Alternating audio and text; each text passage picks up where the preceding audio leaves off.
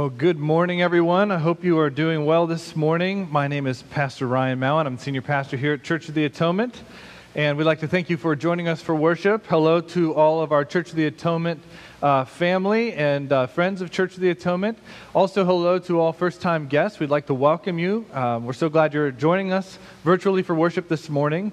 Um, if this is your first time, I do have a request. If you would not mind uh, just giving us a comment um, if you're on Facebook, or shooting us an email at info at atonementlife.org and letting us know that you tuned in this week, uh, that this is your first time. We'd love to look through and see if there's a way that we can get in contact with you and welcome you to our fellowship. Uh, we are privileged to have you with us this morning, and uh, we hope that you'll be blessed by our service as we worship the Lord together. Um, I'm going to be honest with everyone there. This week was the week where quarantine has started to hit me. Not that I was quarantined per se for the 14 days, but just the stay at home order situation that we're in. Um, the days started blending together. I started forgetting if it was Tuesday or Wednesday or Friday. And uh, then when I was getting ready to put the date on the slide this morning, I couldn't remember what day it was. Even the date was blurring in my mind. And so um, I don't know if you're feeling the same way, that things are just really uh, melding together, and uh, you're being maybe filled with a feeling of, of being disoriented. That's the way that I'm feeling uh, right now. And so I think as I come and uh, join with you at this moment to gather in worship, it's a good opportunity and a great opportunity for us to gather together and reorient ourselves for what we're about to do through uh, approaching God in prayer and asking for his help. To remember that today is the Lord's day, and it is a day that we can greatly rejoice and be thankful and be nourished and strengthened for our walk of faith even in this time. So let's pray together. Father in heaven, we thank you for gathering us as your people this morning. We thank you for giving us an opportunity to reorient ourselves to come out of the chaos of our everyday lives as uh, exasperating and exhausting and confusing and frustrating and even boring as it might be from day to day. And to come to a moment where we pause, on a day where we reflect and remember that you are still king, you are still ruling and reigning, nothing is out of your control. And we ask for your help. Father, help us to have our minds focused on your truth. Help us to come before your word with hearts that are ready to receive uh, this word as it is sown in us so that we might bear fruit for your kingdom. Bring the new life that you promise into our hearts. We ask this all in the name of Jesus Christ, our Savior, who intercedes for us even now. Amen. At this time, Pastor Terrence is going to orient us to the worship of the Lord by our call to worship.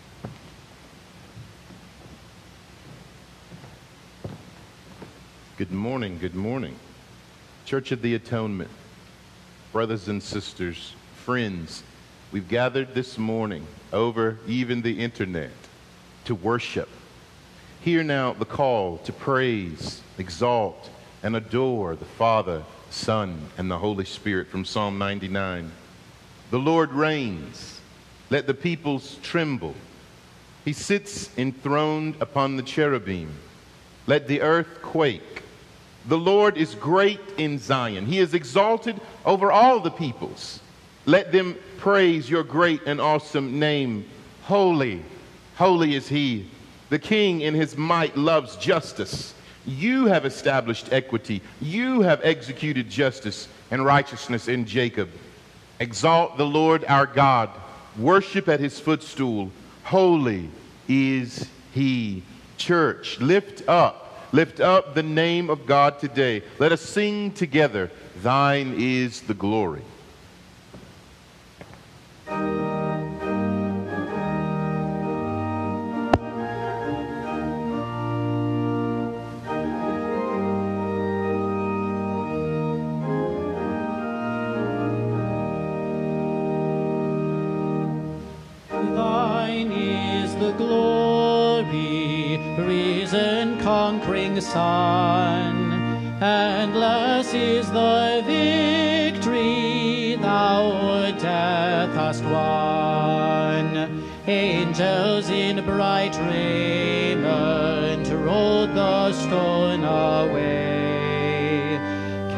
The folded grave close where thy body lay.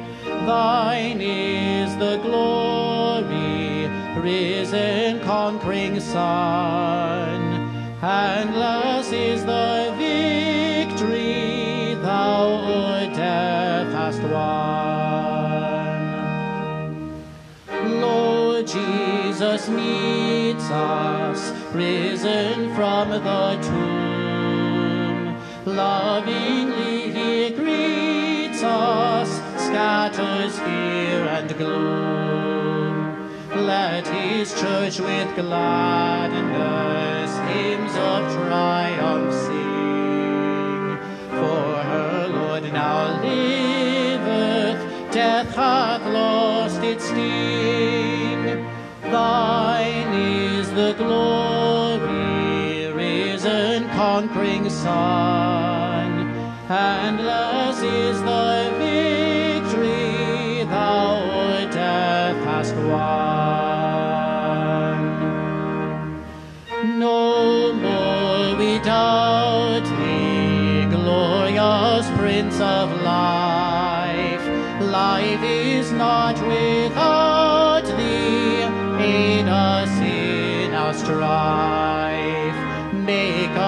more than conquerors through thy deathless love. Bring us safe through Jordan with thy power and love. Thine is the glory, risen, conquering Son.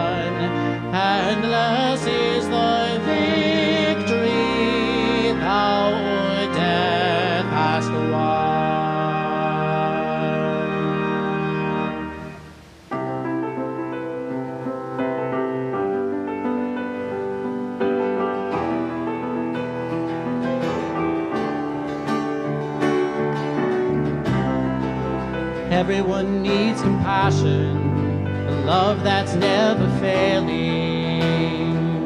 Let mercy fall on me.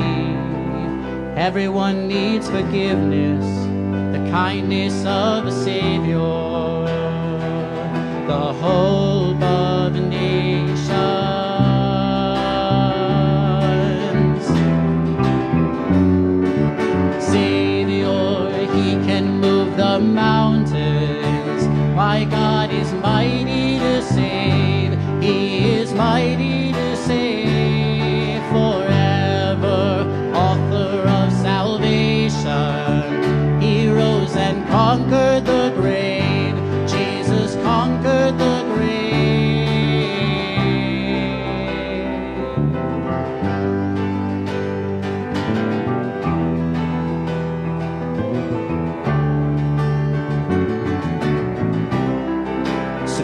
Me as you find me, all my fears and failures. Fill my life again. I give my life to follow everything I believe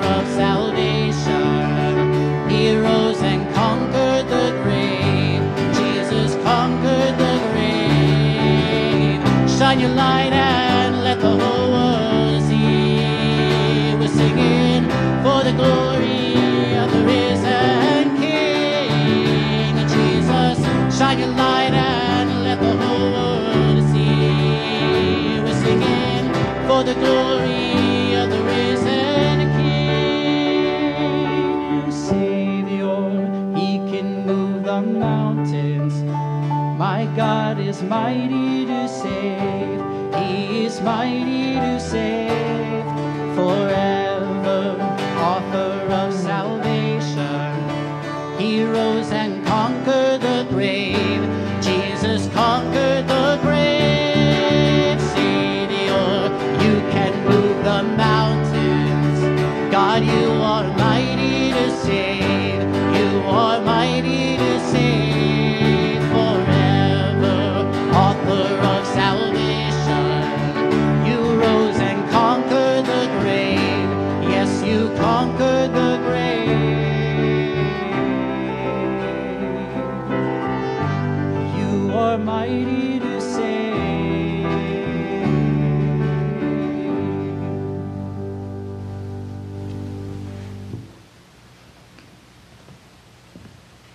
Amen.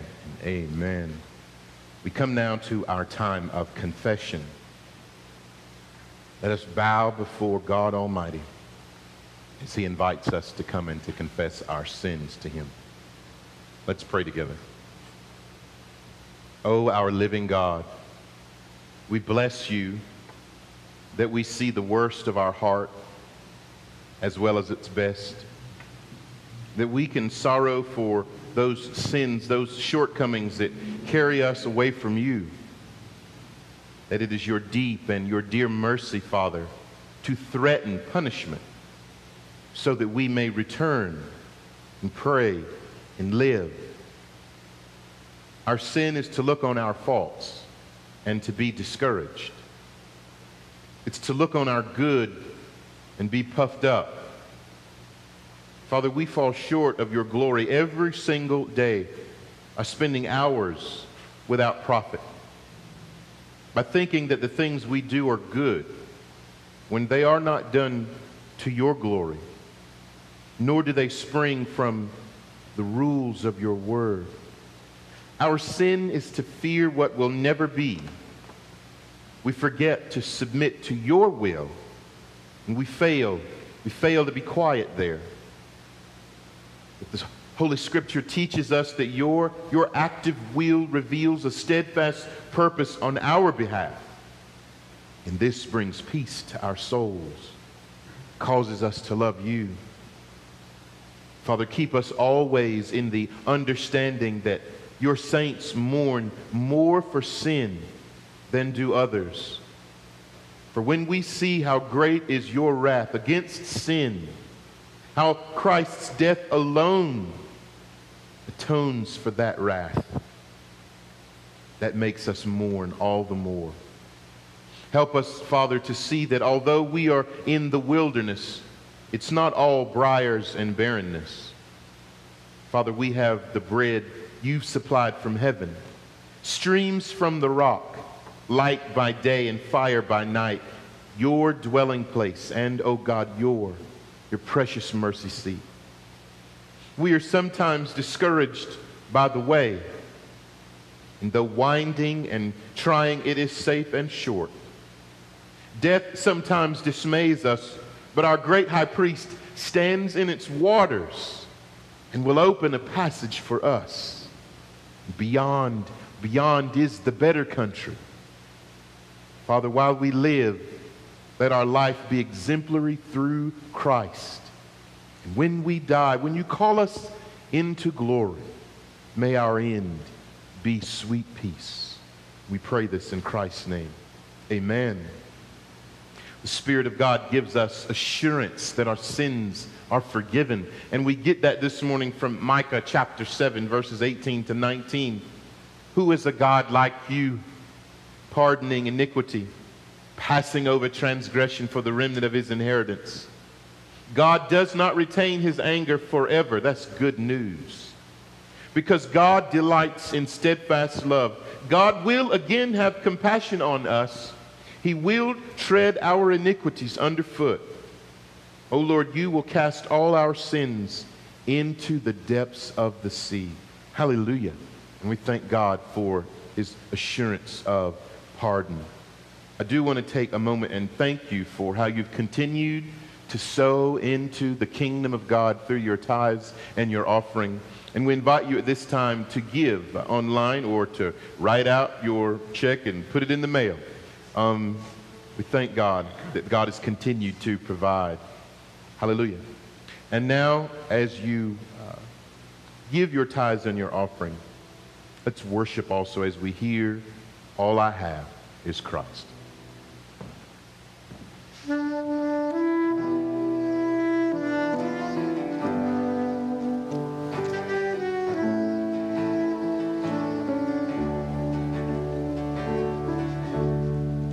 I once was lost in darkest night, yet thought I knew the way. The sin that promised joy and life had led me to the grave. I had no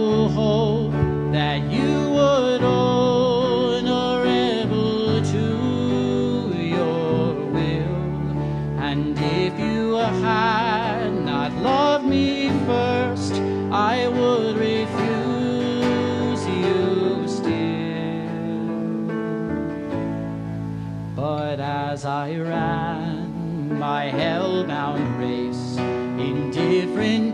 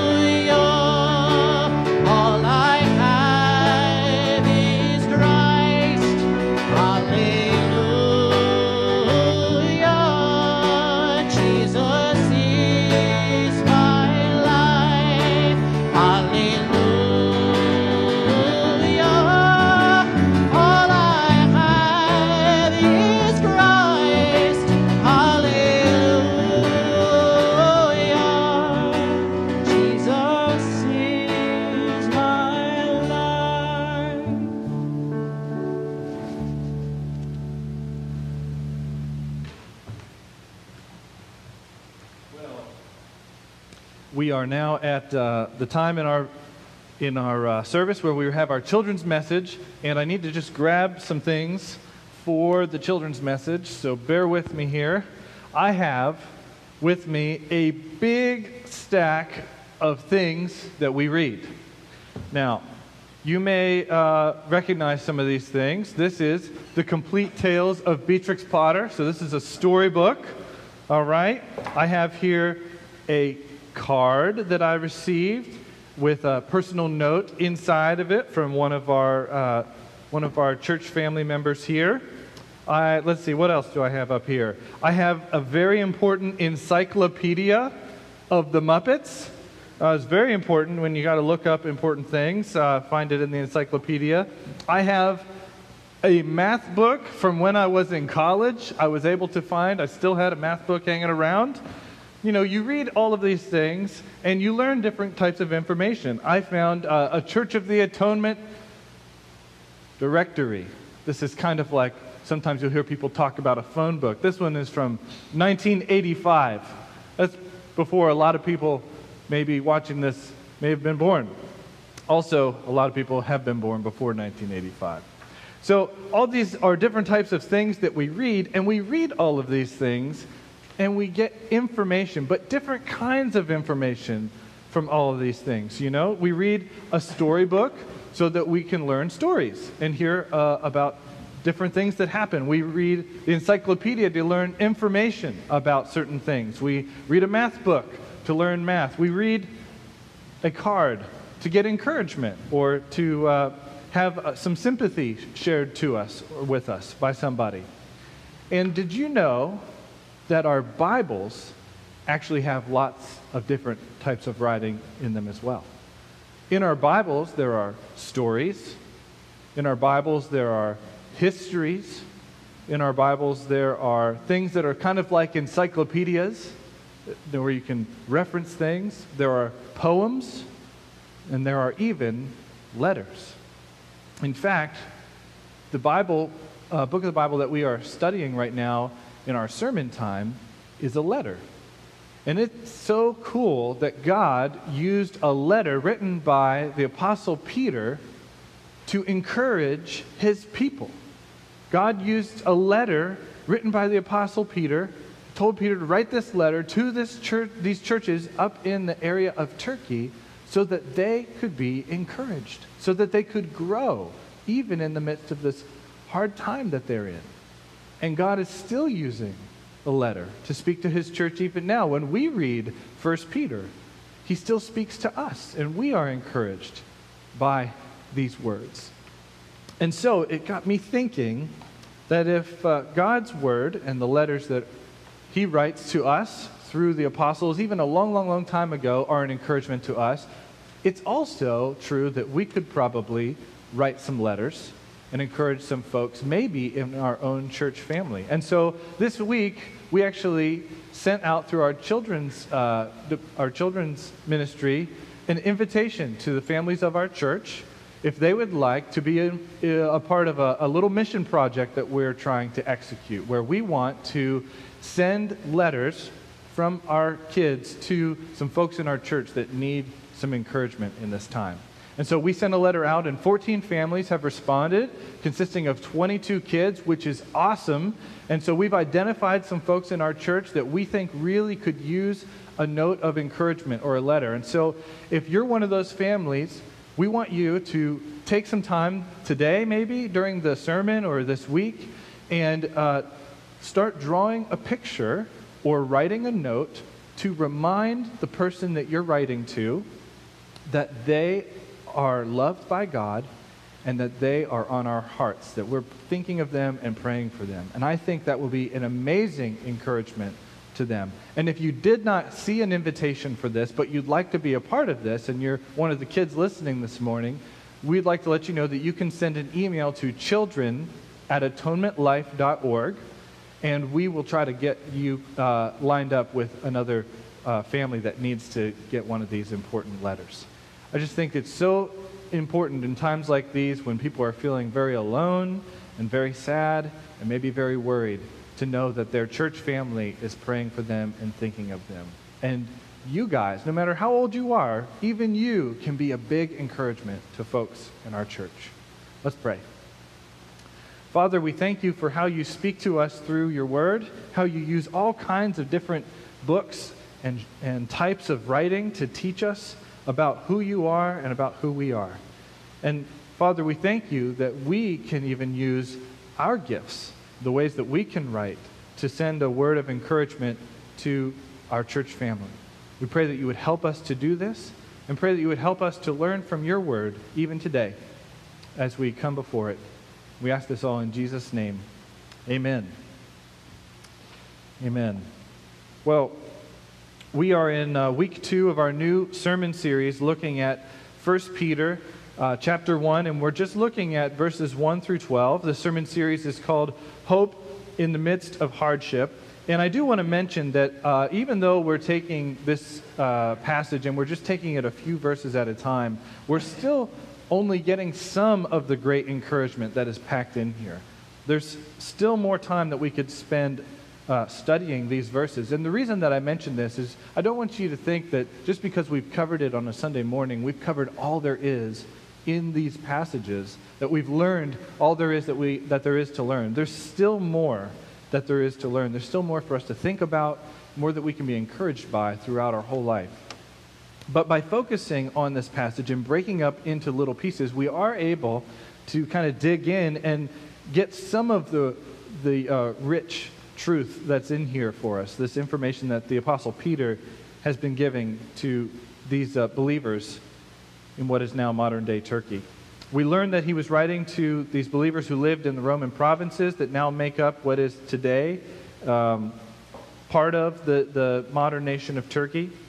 And we also learned last week that they are experiencing great hardships on the account of their faith. And the reason that Peter is writing to them is he is wanting to encourage them, even in the midst of the hardship that they face. He wants to encourage them and build a case for their hope.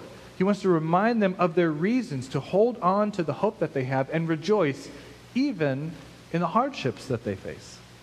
And so last week we saw that Peter begins his writing ministry to them by reminding them of who they are. We looked at two words that Peter uses in his greeting to address them. And the words were elect exiles. Both words rooted in Old Testament identity of God's people Israel, but now being applied to God's people, including Gentiles, God's people of all nations. These words reminded these believers that they have been chosen by God to be his people. And the reason that they feel these hardships and are experiencing this tribulation and trial is that they are exiles they are displaced. They're not in their true home. They are actually in a time of waiting. And last week we kind of said that was truth that we need to be reminded about too. That in the hardships that we experience, even the ones that we face today, that's a truth that uh, translates to us. That we need to be reminded that if we've placed our faith in Christ, we have been chosen by God to be his people. If we've placed our faith in Christ, we need to be uh, aware of the fact that the hardships we're experiencing help to remind us that this is not our home. And we need to be reminded of that often. Um, and we need to have our hope anchored by that truth. And there's still more. Uh, there's more wisdom and more truth that we need to be reminded about. And, and so Peter continues in his letter to these believers in Turkey. And so it's good for us to continue in uh, this passage, this greeting that Peter gives. So let's listen to God continue to speak to us through the Apostle Peter by picking up our reading in verse 3. Blessed be the God and Father of our Lord Jesus Christ. According to his great mercy, he has caused us to be born again to a living hope through the resurrection of Jesus Christ from the dead to an inheritance that is imperishable, undefiled, and unfading, kept in heaven for you, for you who, by God's power, are being guarded through faith for a salvation ready to be revealed in the last time. What Peter is doing is he is stating very succinctly the truths that he will appeal to later on throughout his letter. And one of the ideas that he communicates in these three lines is another reminder of their identity. That they are, I'm going to try to put it up for us here, that they are God's cherished children with a living hope. In these three lines, he's summarizing a truth for them that he wants them to understand that they are God's cherished children with a living hope. Now, while only some of these words are used by Peter, you know, as we see as we read through the verses, the idea is very present in what Peter is communicating. Here in these first lines of his letter, Peter is naming realities that he will unpack uh, throughout his letter. And this idea of being a cherished child is something that we see. It's a theme that carries through the remainder of the text. And so, what we're going to uh, do is we're going to handle this sentence, God's cherished children with a living hope, that kind of identity, we're going to handle those things as they appear to us in the text. And so the very first thing that we're going to see Peter emphasize is he emphasizes that they are God's, that they belong to God. And we can see that as Peter begins by praising God. He first identifies God as the Father of Jesus Christ. And then what comes next is this description of God's activity on behalf of believers, on behalf of his people. And so before Be- Peter begins telling them more who they are, he is describing who gave them their identity, that they are God's. Now, we already kind of saw that in the greeting, but he, he fills it out even further here. God is the one who is authoring all this truth, and it's God, the Father of Jesus Christ. So Peter starts by pointing out this reason to praise God. He emphasizes over and over that God is the one who acts. He emphasizes that God is the Father of Christ. He emphasizes that God is acting out of his abundant and or great mercy. He emphasizes that God is safeguarding an inheritance in heaven, keeping it imperishable, undefiled, and unfading. He emphasizes that it's God who is guarding each one of the believers who are, will receive that inheritance, keeping them safe uh, through the gift of faith. The emphasis that Peter is making here by referencing all the activity uh, that God is doing, he is referencing this so that we get the, uh, the idea that even though you are in the midst of hardships, oh, churches up in Turkey, oh, believer through the screen with me this morning, even though we're in the midst of hardships, even though we might feel like we're on our own, we've been chosen, we're elect, right? We're exiles, we're not quite at home. We might tend to believe that God has left us on our own to figure it out, to find our own way home. Peter doesn't want anyone to think that way. You're not alone. You're not on your own. Though you may feel vulnerable, God is at work. You are God's. He is the one securing the reason for your hope. Not only is He the Father of our Lord Jesus Christ, but as Peter continues to uh, display, He is also our Father as well. And so, this is the second part of that statement that we see. We are children with a living hope. God's children with a living hope.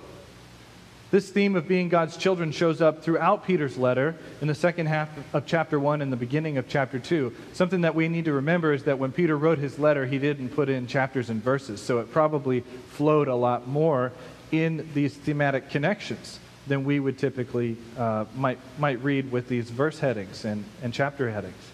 But we see, for example, in verse 14, we see Peter encourage them by addressing them and their, the way that they should be living as obedient children.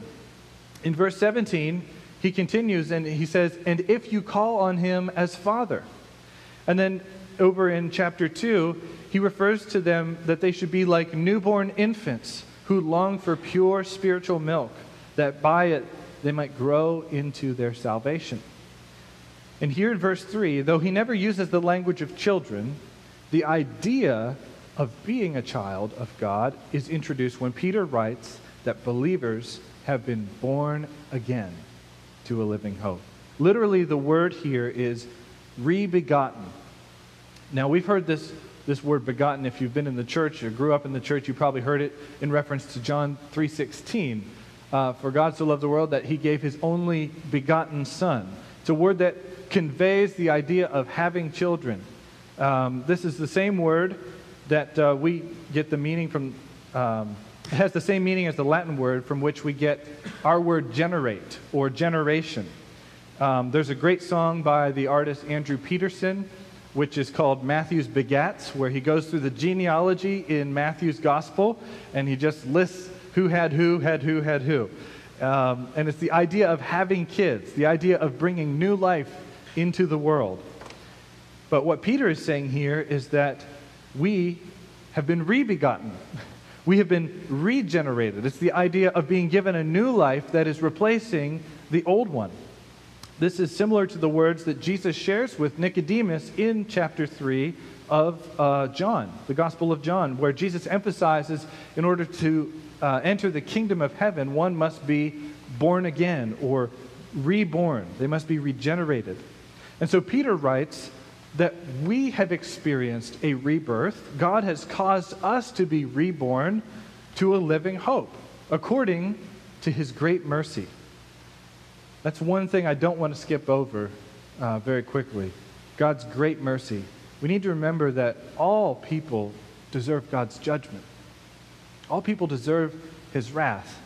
But Peter highlights that for believers, God has acted in mercy. He has given us something that we don't deserve, and He has not given us something that we deserve. And so He has bestowed a new life, even when we have deserved death. The idea of being taken from your old life and being reborn into a new life is the same idea conveyed in Paul's letter uh, to the Ephesian church when he writes in uh, Ephesians chapter 2 he says, You were dead in your trespasses and sins in which you once walked. And he continues by saying, You were by nature children of wrath, like the rest of mankind. But God, being rich in mercy, because of his great love with which he loved us, even when we were dead in our trespasses, made us alive together with Christ. Paul continues and emphasizes that this is not in your own doing, it is a gift of God. Theologian Charles Hodge wrote in his systematic theology that regeneration is the instantaneous change from spiritual death to spiritual life. Regeneration, therefore, is a spiritual resurrection, the beginning of a new life. That's the idea that Peter is capturing here. Peter's point is that we are made children not by our own will, but by God's. Just as a, a dead person can't make themselves come uh, alive, nobody can take credit for being born, and certainly believers cannot take credit for being reborn. And it's important for these believers to know that the hope that they have, this living hope that they've been reborn into, isn't something that has been generated in their own hearts or with their own affections. It's not something that comes from within them from their own power, but this hope that they have, this living hope that they've been born into, is something that comes from God's power. That is an important piece of truth that they need to know. And so Peter shares with them how this rebirth was made possible. It's made possible through the resurrection of Jesus Christ from the dead. Now, later, using this same word, rebegotten, this same word is used Peter, uh, by Peter in verse 23 when he says, You have been born again, not of perishable seed, but of imperishable, through the living and abiding word of God. So, what we see in 1 Peter as he uses this word, but kind of a very unique word, only he uses in Scripture, the resurrection of Jesus Christ was the culminating act by which God made our new life possible, right? That was the, the thing that seals the promise that new life can happen. And in verse 23, what Peter is doing is he's emphasizing that the believers, the elect exiles, God's children, have received this new life through the hearing of the word. And our hope lives because Jesus lives. The idea of being children is not only communicated through this word of, of rebegetting, but also as Peter reminds these believers of their inheritance. Peter uses the idea of inheritance to unpack this living hope, this new life from God that they have. In verse 4, he says that you have been caused, uh, reborn to uh, a living hope, to an inheritance that is imperishable, undefiled, and unfading. The idea of inheritance is another word, yet in this uh, intro, in these first lines of 1 Peter, that has a, uh, an Old Testament background to it. God's people in the Old Testament, Israel, they were always to have an inheritance, and it was a land. The promised land was an inheritance given from the Lord. Portions of that inheritance were given to each of the tribes, and as time went on, generation to generation, the land was to be passed down for generations. But the inheritance, we need to remember, even in the Old Testament, was never just the land. It was the land where God would dwell with his people and bless them. But there was a problem as we read the Old Testament. We see this problem arise. The problem with this inheritance of land is that it did become defiled. It did fall victim to drought, to invasion from enemy armies. Ultimately, it even fell victim to the inhabitants themselves, God's people. The pervasiveness of their sin tore the land apart and brought brokenness and calamity among God's people. God's glory ended up departing from the temple. As Scripture reveals, as we continue reading, it's because there is a greater inheritance that that land always pointed to, one that was promised. And that greater inheritance is not focused on an, an actual parcel of land, but it is focused on a place where God will dwell with his people, a place that is untouched by hardness, hardships and, and brokenness in this world. This is what the author of Hebrews is trying to communicate in his letter, a very similar tone to 1 Peter, as he's trying to encourage folks who are in the midst of hardship of the hope that they have and the promised uh, rest that is um, something that all believers look forward to. The author of Hebrews wrote in uh, chapter 11, verses 39 through 40, and all these, though commended through their faith, now who are all these? The list of folks who are in the famous Hall of Faith. All these Old Testament saints who had placed their faith in the promise. After listing them all out, the author of Hebrews says, And all these, though commended through their faith, did not receive what was promised, since God had provided something better for us. It's because the inheritance is waiting for the right time. That's what Peter says. It will be revealed in the last days.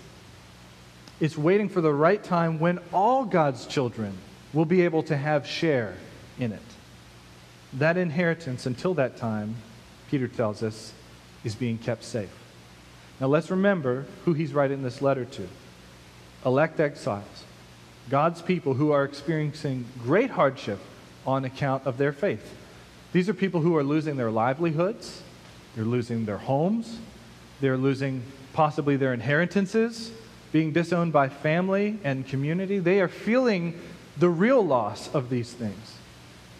If we think about this time where we find ourselves, we spend so much time in our everyday lives trying to keep the things that we have safe, trying to keep the possessions preserved, trying to even keep our own bodies preserved, to keep them from being ruined and spoiled or from falling apart or, or wasting away. And what the hardships teach us is that we, we can't. We live in a place and a time where moth and, and rust destroy, when disease can wipe out our health and our bank account and our economies, no matter how safe we try to keep things, we just can't do it perfectly, and we can't do it forever. But unlike our possessions and the hopes here on earth, the inheritance that God has promised, our living hope, a life spent with God, with Christ, untouched, imperishable, undefiled, and unfading is kept safe for us in heaven. It's kept safe until all God's children can take part in it at the right time. Once again, we see that it's God at work. As God's children, He is protecting our inheritance for us. Not only are we His children with a living hope, but we are also cherished. John Calvin wrote in his uh, commentary on this passage some lines that I just thought were really helpful. He writes these rhetorical questions that are just great for reflection. he says, What good is it that our salvation is laid up in heaven when we are tossed here and there in this world as in a turbulent sea? What good is it that our salvation is secured in a quiet harbor when we are driven to and fro amidst a thousand shipwrecks? Calvin continues writing Peter does not leave us in suspense, for he testifies that we stand by the power of God. lest any doubts from an awareness of our own weakness arise and disquiet our hearts. No matter how weak our hearts might be, Peter wants us to know, he wanted the believers in this time to know that their salvation, their inheritance, their living hope is certain. Not only is the inheritance kept safe, but God's people are kept safe. They are guarded through God's power by faith. I chose this word cherished because the definition of something and cherishing something is to love something or someone very much and to want to protect it. So you can get this from the, what Peter is saying. The emphasis that Peter is making here is not only is our inheritance being kept safe, but we are being kept safe for our inheritance. Peter writes, For you, who by God's power are being guarded through faith. And like Peter's done all along in this introduction of this letter, he's emphasizing once again God is the one who is at work. The hope that we have in our inheritance is sustained through God's power at work in us through faith. And as believers, again, these are words that we need to hear.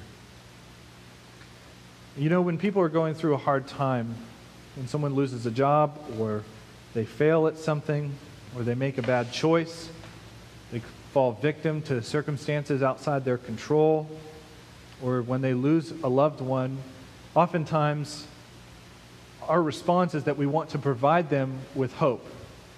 And I don't know about you, but sometimes it can feel a little awkward, a little difficult to know what is the thing that I should be saying right now to them.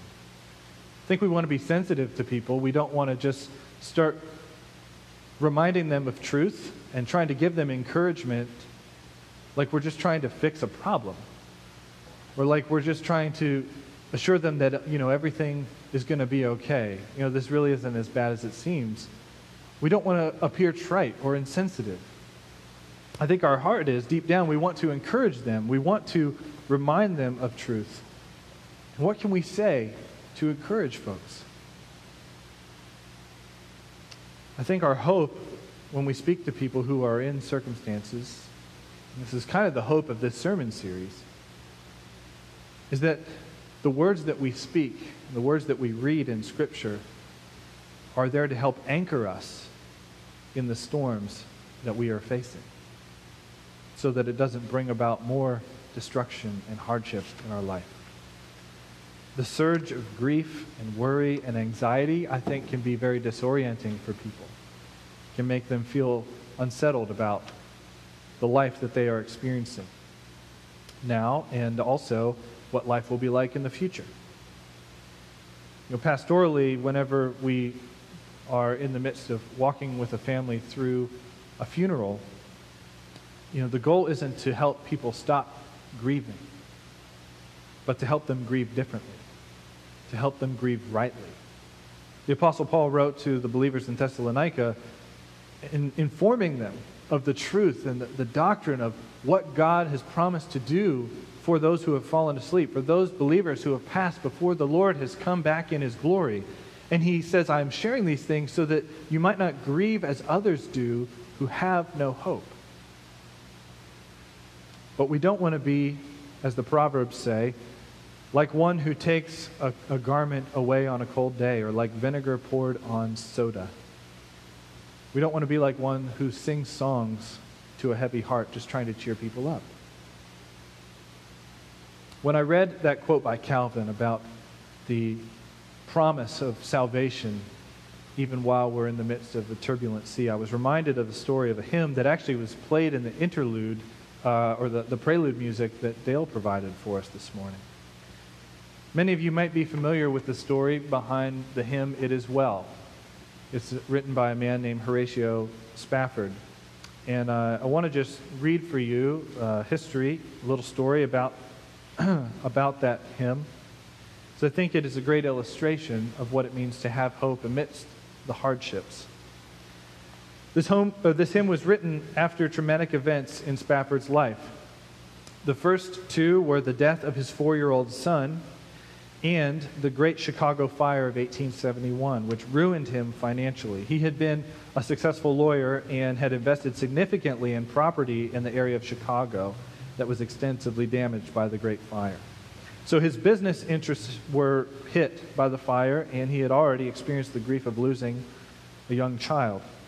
He was further hit by the economic downturn of 1873, at which time he planned to travel to Europe with his family, his wife, and four girls. In a late change of plans, he was attending some business pertaining to the zoning of the property that had been destroyed in the fire. He sent his wife and four girls on ahead across the sea. And while they were crossing the Atlantic Ocean, the ship sank rapidly after it collided, uh, had a collision with another sea vessel. And all four of Spafford's daughters died. His wife Anna survived and sent him a now famous telegram, which just said, Saved alone. Shortly afterwards, Spafford traveled to try to meet his grieving wife. And he was inspired to write the words of It Is Well as his ship passed near where his daughters had died. In these waters around so many shipwrecks. And so he wrote these words When peace like a river attendeth my way, or when sorrows like sea billows roll, whatever my lot, thou hast taught me to know. It is well it is well with my soul. Though Satan should buffet, though trials should come, let this blessed assurance control that Christ has regarded my helpless estate and hath shed his own blood for my soul. The hymn goes on and he reflects on that glory that heavenly home, that inheritance that he longs to see amidst the hardship that he faces, that reminds him he is not home yet. He wrote, And Lord, haste the day when the faith shall be sight. The clouds be rolled back as a scroll, the trump shall, resound, and the Lord shall descend. Praise the Lord, praise the Lord, oh my soul. Songs like this one Passages like this letter in 1 Peter, they're not singing songs to a broken heart. They're healing broken hearts by reminding them of the balm of truth. They're helping God's children know that they are cherished, that they are being protected and guarded, even though hardships surrounds them. They do not live with a dead hope, but their hope is alive. Is alive and well, living and protected, kept safe in heaven, away from all the hardships, undefiled, preserved for them. And they are being preserved through God's power. If you are experiencing hardship this morning and you hear these words of this sermon and it sounds like we're just trying to say, oh, don't worry, it'll be okay, we're just trying to make you feel better, don't hear that sermon this way. We're not just trying to fix what you're going through. Understand that as we hear and read God's word written through the Apostle Peter, that this is an encouragement to help anchor you and preserve you in the midst of the storms that you are in. Know this Blessed is God, the Father of our Lord Jesus Christ. He's the one who is working, the one who is at work keeping safe the inheritance for all his children that he cherishes and guards. They are precious to him. And he wants us to know that. Let us pray. Father, we thank you for this encouragement from your word. Oh, how our souls need it. We thank you for how it reminds us that the promise that we hold on to is not one that comes from within our own hearts. It's not a hope that is invented in our own minds, but it is one that we have received through the work of the Holy Spirit as it has been preached through generations. We have been reborn to a living hope, one that is kept safe. and that you guard us through faith for that promise. And though our faith may be very weak even now, oh Father, you remind us, you keep it. You keep it and you guard us through it until it is to be revealed in that day and shared among all your children. Help us, Lord, to remember who we are. We are elect exiles, but not left alone. Father, that we are your cherished children with a living hope. We thank you for this good news. In Christ's name, amen.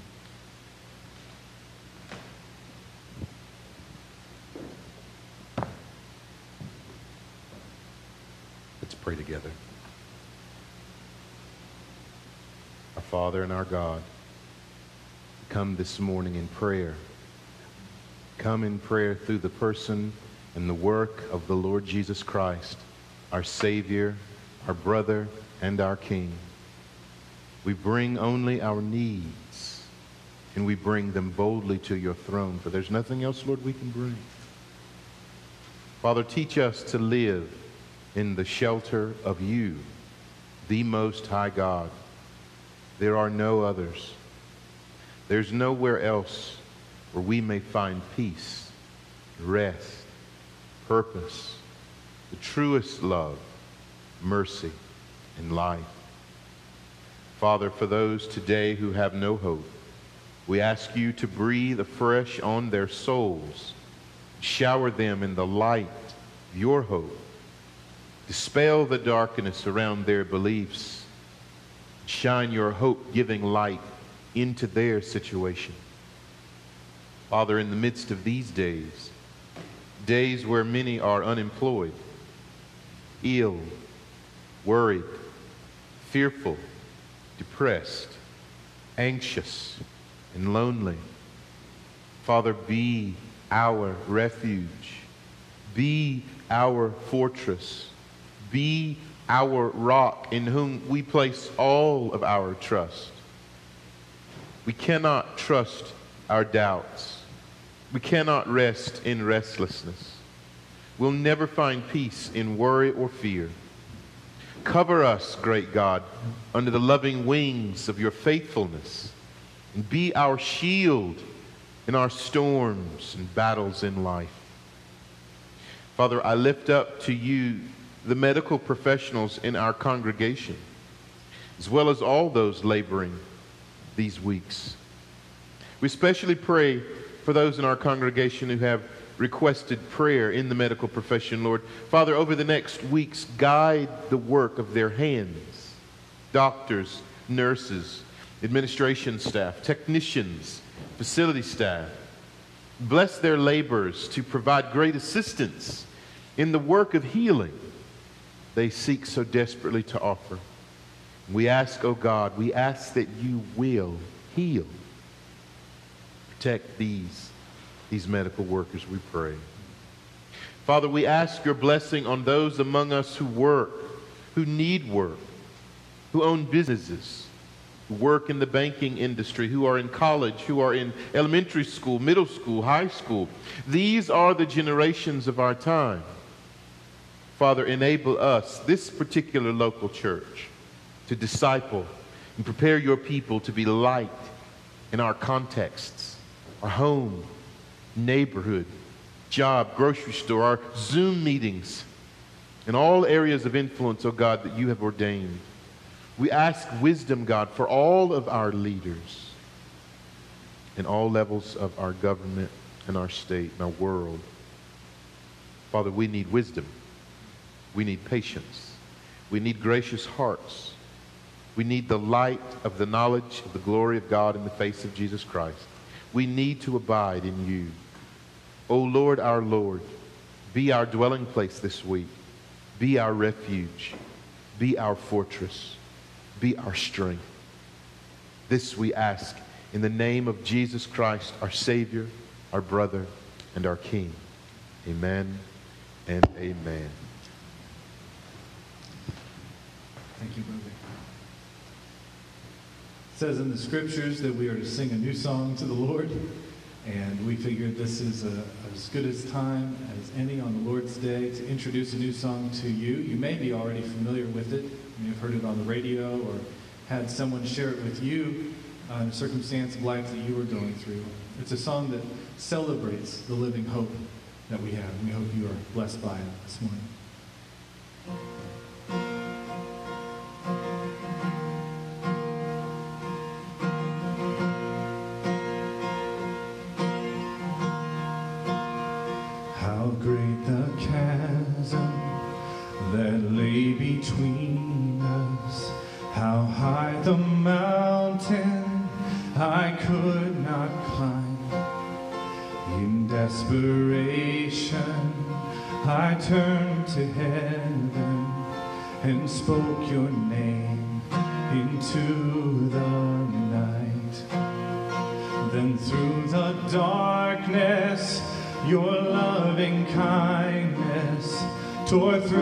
Shadows of my soul.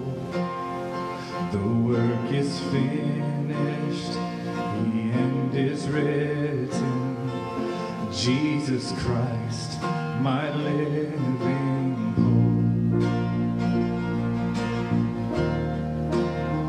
Who could imagine so great a mercy? What heart could fathom